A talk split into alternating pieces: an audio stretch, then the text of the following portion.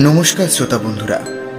অন্ধকারের গল্পকথার সাম্রাজ্যে আপনাদের সকলকে স্বাগত।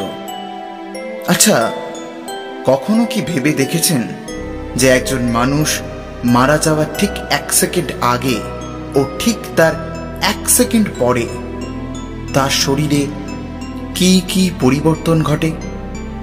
তার শরীরে থাকা অদ্ভুত যে এনার্জিটা কিছু করার যে বাসনা সেটার কি হয়? ভূত, আত্মা, এগুলো কি? আদেও আছে? সেরকমই আমাদের গল্পের মুখ্য চরিত্র কৃষ্ণেন্দু ও সৌভিক। তাদের একটা অভিযান পড়ে যায় এমন একটা সত্যের মুখে, যা হয়তো ওদের কাছেও বেশ আশ্চর্যের। আজ শুনবেন শ্রী উচ্চ ভট্টাচার্যের কাহিনী অবলম্বনে হানা বাড়ির খিদে। উচ্চ ভট্টাচার্যের জন্ম উনিশশো বিরানব্বই সালে শ্যামনগরে। Rahara Ramakrishna mission Vivekananda centenary college থেকে রসায়নে সাম্মানিক স্নাতক ও আইআইটি বম্বে থেকে রসায়নে স্নাতকোত্তর। সাহিত্যের প্রতি অনুরাগ সেই ছোটবেলা থেকে।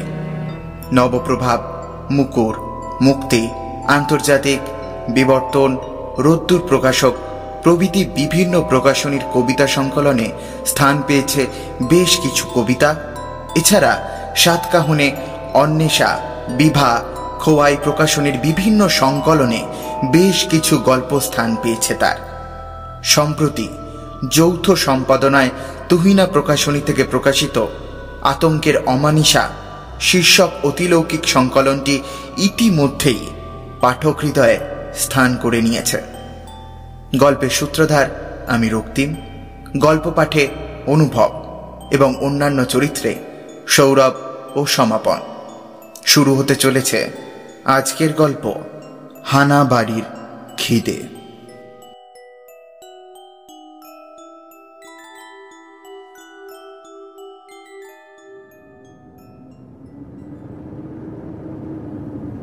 রক্ত রঙের একটা চাঁদ উঠেছে আকাশে।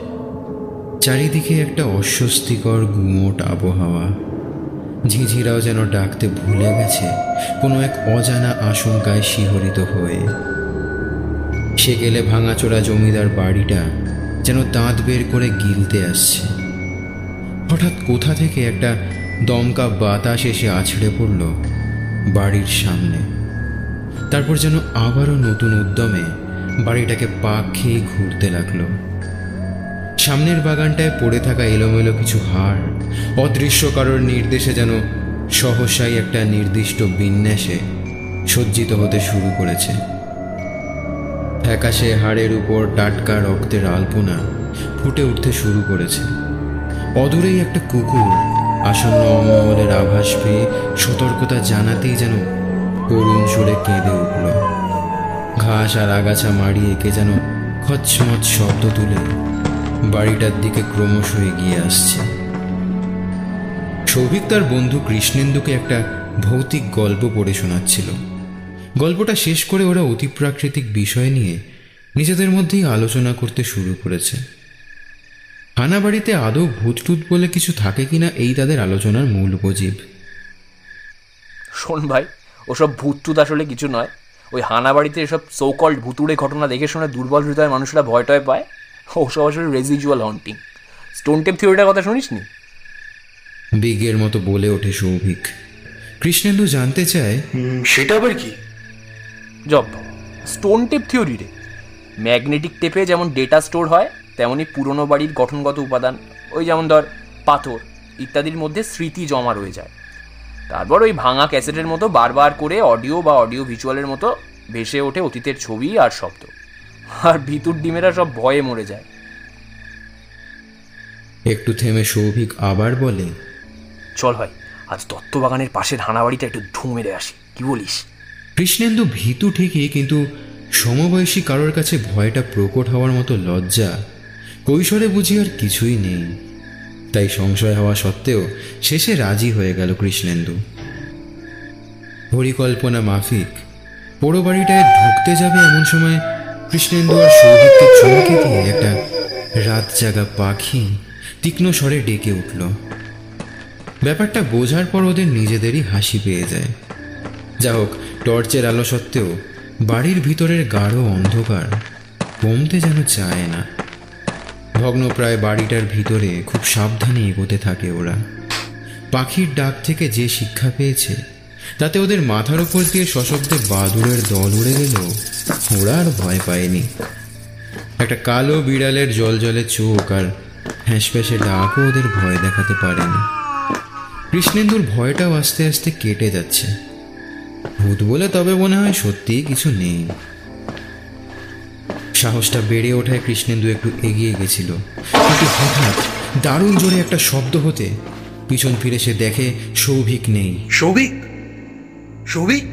বন্ধুর নাম ধরে খানিক ডাকাডাকি করার পর সৌভিক একটা থামের পিছন থেকে হাসতে হাসতে বেরিয়ে এসে বলল সত্যি ভূত বলে কিছু নেই রে ইন্দু। ভূত বলে কিছু নেই।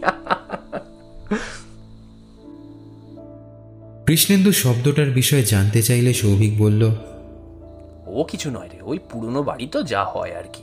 আলগা হয়ে যাওয়া কটা ইট খসে পড়েছে এই আর কি। আচ্ছা শোন, যাই হোক। আমি দোতলা একটু ভালো করে দেখে আসছি হ্যাঁ? তুই একতলাটা ভালোভাবে ঘুরে দেখ। তেমন কিছু দেখতে পেলেই আমায় ডাকিস কিন্তু। সিঁড়িটার যা ভগ্নদশা, এমনিতেও একজনের বেশি দুজনের চাপ নিতে পারবে কিনা সন্দেহ। যাই হোক, আমি একটু ঘুরে দেখেই চলে আসছি হ্যাঁ? আসছি। কৃষ্ণেন্দু অন্য সময় হলে এই রকম পরিবেশে একা থাকতে আদৌ রাজি হতোই না। কিন্তু মনে বেশ একটা ভয়কে জয় করার অনুভূতি এসছে তার। সে শুধু বলল আচ্ছা সাবধানে কিন্তু। আর তাড়াতাড়ি নেমে আসিস। কি যেন একটা অস্বাভাবিক ব্যাপার তার নজরে এসেও এলো না। প্রথমটাতে সে ঠিক ধরতে পারল না বিষয়টা, কিন্তু তারপরই ব্যাপারটা ধরতে পারা মাত্র। একটা হিমশীতল অনুভূতি তার শির বেয়ে লঘু পদে উঠে আসতে লাগল। বন্ধ ঘরে সামান্যতম শব্দ প্রতিধ্বনিত হয় বেশ জোরে জোরে। তাহলে সৌভিকের সিঁড়ি বেয়ে ওঠার শব্দ শোনা গেল না কেন? কৃষ্ণেন্দুর মনে হতে লাগল তার বন্ধু কেমন যেন ভেসে ভেসে উঠে গেল সিঁড়ি বেয়ে। হৃৎপিণ্ডে স্পন্দন, অনিয়ন্ত্রিত ছন্দে দ্রুত লয় বাড়তে লাগল তার। কাঁপা কাঁপা গলায় কোনো ক্রমে বন্ধুকে ডাকলো। সৌভিক নেমে ভয় করছে এদিকে বন্ধুর কোনো সাড়া শব্দ নেই। বন্ধুকে একা রেখেই কি সে পালাবে এখান থেকে? যে অকিঞ্চিতকর শব্দগুলোকে মনের ভুল ভেবে এতক্ষণ সে পাত্তাই দিচ্ছিল না। সেগুলোকে তার কানে ক্রমশ জোরালো থেকে জোরালো তর হতে লাগল। সেই ফিসফিস করতে থাকা কণ্ঠস্বরের মালিকদের আর তার নেহাত বাতাসের শব্দের মতো নিরীহ বলে মনে হলো না। ফিসফিসে সাপের মতো গলায় তারা ক্রমাগত আহ্বান জানাচ্ছে। তাদের দলে যোগ দেওয়ার। না না না, সে কিছুতেই শুনবে না তাদের কথা। তাদের আহ্বানে সে সাড়া দেবে না কিছুতেই। একটা তীব্র কটু গন্ধ নাকে এসে ঝাপটা মারল কৃষ্ণেন্দুর। সাথে সাথেই তার প্রত্যঙ্গগুলো নিয়ন্ত্রণ থেকে বঞ্চিত হলো। ধীরে ধীরে তার চোখের সামনে নেমে এলো গাঢ় অন্ধকারের পর্দা। চেতনা ফিরে পেতে নিজেকে বেশ হালকা লাগল কৃষ্ণেন্দুর। মিসকালো অন্ধকারেও সে দিব্যি সব দেখতে পাচ্ছে। অন্ধকারে চোখ সয়ে গেছে হয়তো। রড কোষগুলো এতটা সক্রিয় কবে হলো তার? ভেবে পায় না সে। সবে সে একটু ধাতস্থ হয়ে উঠে দাঁড়িয়েছে চারিদিক ঘুরে ঘুরে দেখে পরিস্থিতিটা বুঝে নেওয়ার চেষ্টা করছে এমন সময় পিছন থেকে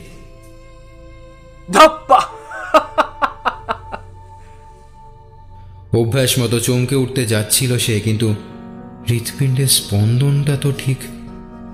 কৃষ্ণেন্দু দারুণ আতঙ্কে পিছন ফিরে দেখল, সৌভিক। কিন্তু তার কোনো ছায়া পড়ছে না। অবশ্য পড়বে কীভাবে?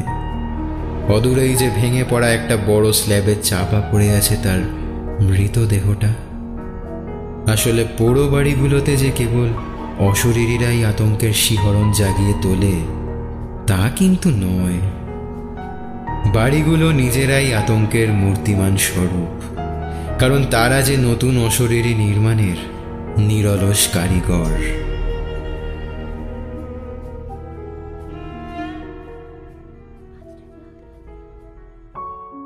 শুনছিলেন শ্রী উচ্চ ভট্টাচার্যের কাহিনী অবলম্বনে হানা বাড়ির খিদে। সম্পাদনা, ডিরেকশন এবং এডিটিংয়ে সৌরভ।